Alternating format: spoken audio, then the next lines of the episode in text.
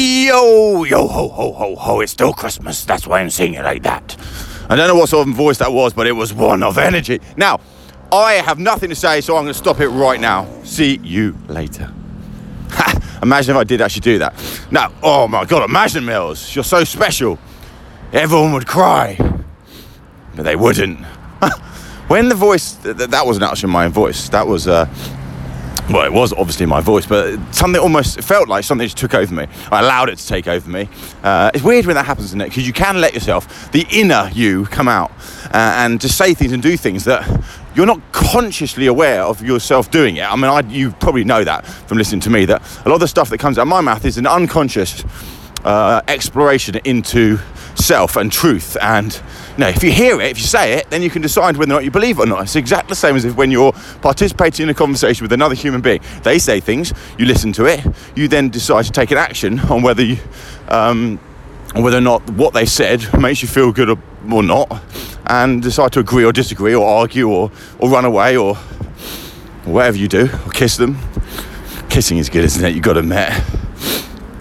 The other day, I actually allowed myself to go back in time. This was part of my. This is actually pre yesterday when I actually went and explored myself as a seven year old. I then explored myself. This was before that, before I knew that it was going back in time and actually exploring the uh, old, youngest, older self, as in, you know, try to get to the level and try to take yourself back to when you, as young as you can. And then, if you allow yourself to stay in that sort of area, and by the way, this is why you should not have a phone on near you because then you don't get any sort of ding dongs or anything like that atta- attacking your senses that stop you from being in the place that you want. You need to channel yourself back in, back in time. And trust me, I mean, I'm sure you've done this before. bear in mind, everything I tell you is stuff that I'm finding out now because I have been so caught up in my own ego and self and and desire and drive that I have not lived for I would say 15 years in a sort of capacity that understands the uh, that there's a lot of fun to have just in being you and understanding you. So right now and for the last year, I've been exploring me uh, and sort of being selfish about trying to understand me. And one of those uh, where that has literally led me down the garden path that should be going back in time and allowing yourself to think and fragment memories. So, if you, you know, it's a little technique. A, get rid of your phone. B, just, you know, immerse and sit comfortably and then just throw yourself around those memories as, when you're younger and eventually new doors open to other memories that you haven't unlocked for a long long time now the thing is, I haven't gone deep enough. I don't know if this is meditation. I don't do meditation. I will start it. It's obvious to me now that there is a lot of power in meditation, and it's taken me a year to sort of not get there. But don't get me wrong, I'm trying everything else, so I'm getting towards meditation. I will try it. Um, um, and I will make the time to try it because it's obviously powerful. And I've just realised that by turning off my phone, switching off my phone, throwing my phone away in the evenings, on the weekends, completely off, um, it has given me a time to actually do things in a way that I never had before. Because, of course, the guilt that I always felt when I had my phone was that oh, if I started reading a book, you know, by page two, I'd be so excited about the concept of me reading and learning something. I'd want to share it and show off to people that I was reading a book. And it was more important to me to tell people I was reading the very book that I would never finish than it was to actually just concentrate, be at time. You know, there was some sort of draw pulling me, actually pulling me out of the the conscious present state of reading the book and onto a platform that had been designed to suck the life out of me and to make sure that I feed it and feed my ego and feed my desire to to to show off and to, to show others that I am alive and, and doing righteous things like reading. And then it's got me thinking, that we've never in this life, I've actually never thought this until right now, but we've never in this life been at a stage where we've been before. There is no precedent in front of us that allows us to, to speak to a past, a former self, and understand how they, those the, the humans that came before us, actually dealt with this sort of subversion that is these platforms that seem on the surface to be wonderful things and wonderful community makers, but actually without I think any of them knowing it, they've become sort of corrupt, corrupt, unconscious uh, sort of creators of sadness. And I know it because, you know, I've seen it. I've been there. I've used those platforms to try to to try to accelerate my desires to be seen to be successful and to feed the the drive emotion I have inside me that so desperately wants to be loved by others, and uh, it's dangerous. Um, it's actually crazy, and I'm. It's kind of scary at the same time because, of course, those are channels now that people use to communicate on, and but at the same time, they are, for me, equally as destructive as alcohol. And I say alcohol because alcohol is obviously a suppressant and it's got wonderful, wonderful properties to allow you to just chill out. And for a lot of people, that is actually fine. But for a lot of people, including me, uh, it was too much a draw to continuously be in that state of subdued D drive. And I say D drive because I think for me, alcohol, now I think about it, alcohol reduced the the feelings in me, the drive feeling. It actually made me feel safer. So it allowed my my um, my soothing state, my soothing emotion. Remember, you have three emotional states: the fear, you have the drive emotion, and you have the the um, the one I just forgot, even though I just said it. The sir, the sir one, the soothing state. And when I drink alcohol, it goes me, it allows me to go into the soothing state more, and I feel really happy and content. Um, I never used to get absolute shit face, but it allowed me to forget about to sort of take off the hard edges of desperation for drive. And drive, which is why I spoke to my therapist last Friday, we're going to unpack it again this Friday. I love the fact that I've got this amazing drive inside me, but I understand more and more now that it's kind of it harks back to an age when I was younger, hence me going back to my eight year olds, and things that happened in my life, not major things, but just little things that happened in my life that basically turned me into somebody that had to that wasn't better than others. I think for, for I think for many others, it, actually I think for myself, I believe that this drive that I had that I didn't understand was actually some sort of not higher calling at all, but like oh I'm driven, others aren't. I ha- but the thing is, it's almost like a disease in many ways because you ne- when you're super driven, it's because you're desperate for attention in many ways. I think. Uh, I remember back to school, I wasn't very good in school, dyslexic, fast, really struggled.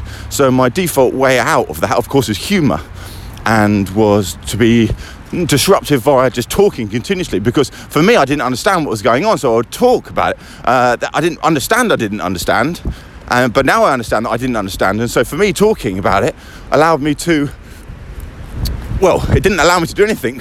It was my cry for help to my to anyone who wouldn't listen because they didn't listen. And of course, I get chucked out of class most of the time. I was always getting chucked out of class.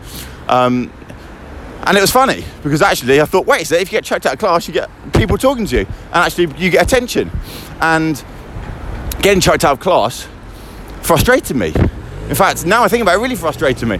And, you know, eventually, internally of my head, I had this statue that I've always had in me. And it is literally, if you hold your hand up and you stick your middle finger up, that is the statue that lives inside me, that's always lived inside me. And that is the, that is the vengeful statue that has always been in me that says, fuck you to all the people that doubted me. Now, the irony is, no one actually sat there and doubted me. In fact, I was just, you know, in a, in a unconscious, um, escalator really of light on of that went through life. It wasn't that people were desperately trying to hold me down. It was just that the society that I was in, the I felt like it wasn't really designed for me. Um, and anyway, that so I've always had that sort of, always had that. Uh, that's so I'm running, half running here. I've always had that statue inside me, and it's and it's the very thing that needs to be hoisted up. And every time I do something big, it kind of it it temporarily disappears, and the next day it's still there. And this shrine almost is something that actually has been frustrating because eventually I got tired and bored of it. And that's why I started to freak out really when I started to sort of just be, I didn't want it anymore. It's like the drive doesn't end. There is no end point if you can't, if you keep the drive emotion going, which I did because I was so fearful. I was so fearful of failure that for me, drive ramped right up. That emotion, again, without knowing at the time, but now I know it, that emotion, all my energy went into fueling and fueling and fueling, throwing more and more petrol and wood onto that particular fire.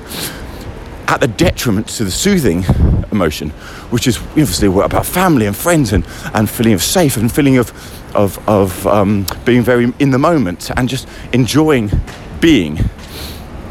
And when you're, and the other state that I continuously fueled was the fear one, because I was fearful that if I was to spend any time in the soothing state, then that would that would massively harm my ability to succeed. Hence, I didn't. Hence, I fed only the fear. The anxiety about failure continuously kept me to be driven. But the problem is, it's not a good state to be in, and I haven't.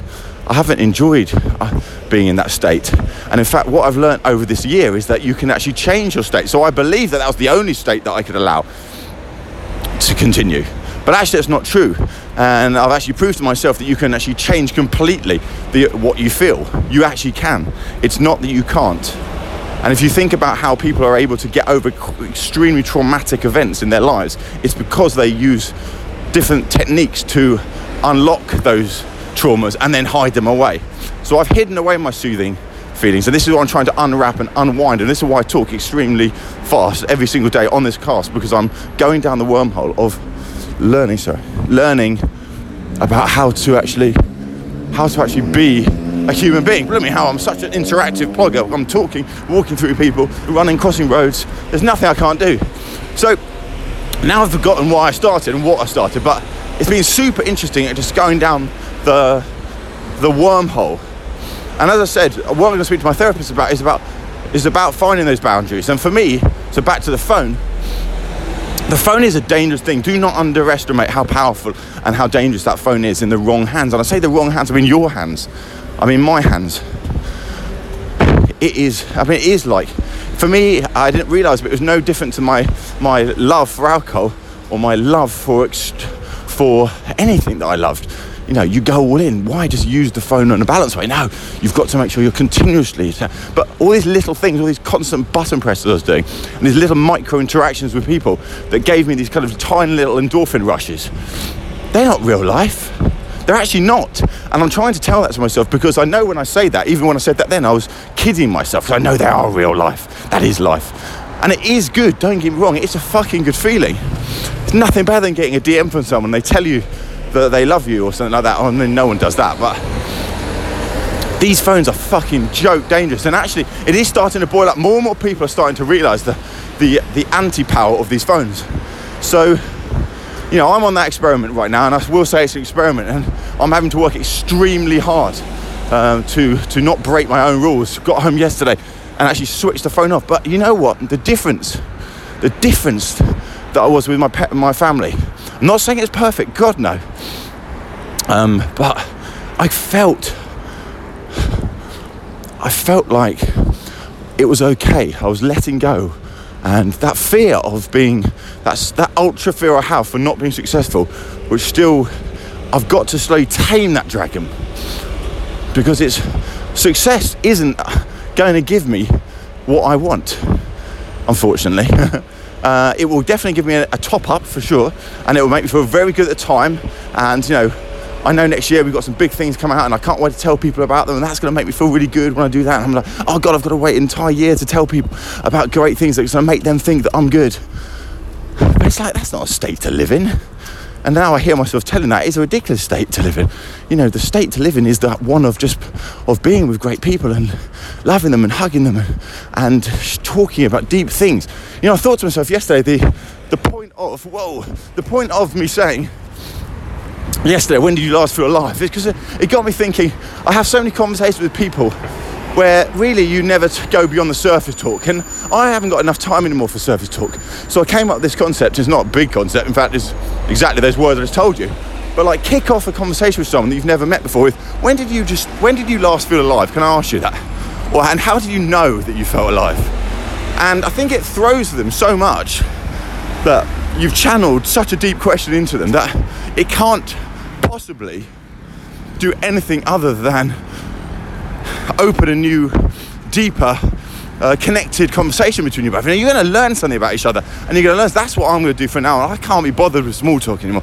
I have no interest in it. I'm trying to learn now.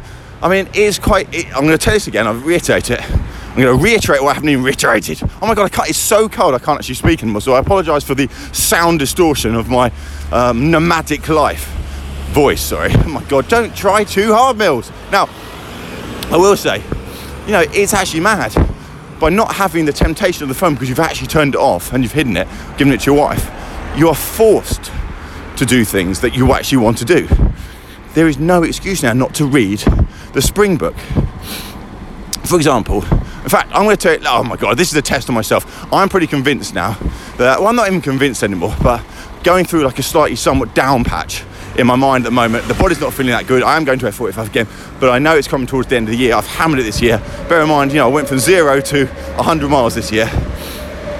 But um, actually, I won't say that. I'm going to say it for tomorrow. I was going to, to actually, I'm going to say it. If anyone's got this far, um, whoa if anyone has got this far, I guess if you've got this far after my frozen voice has talked to you, then you're interested in what I'm saying and you are kind of aware of the journey that we're going on together.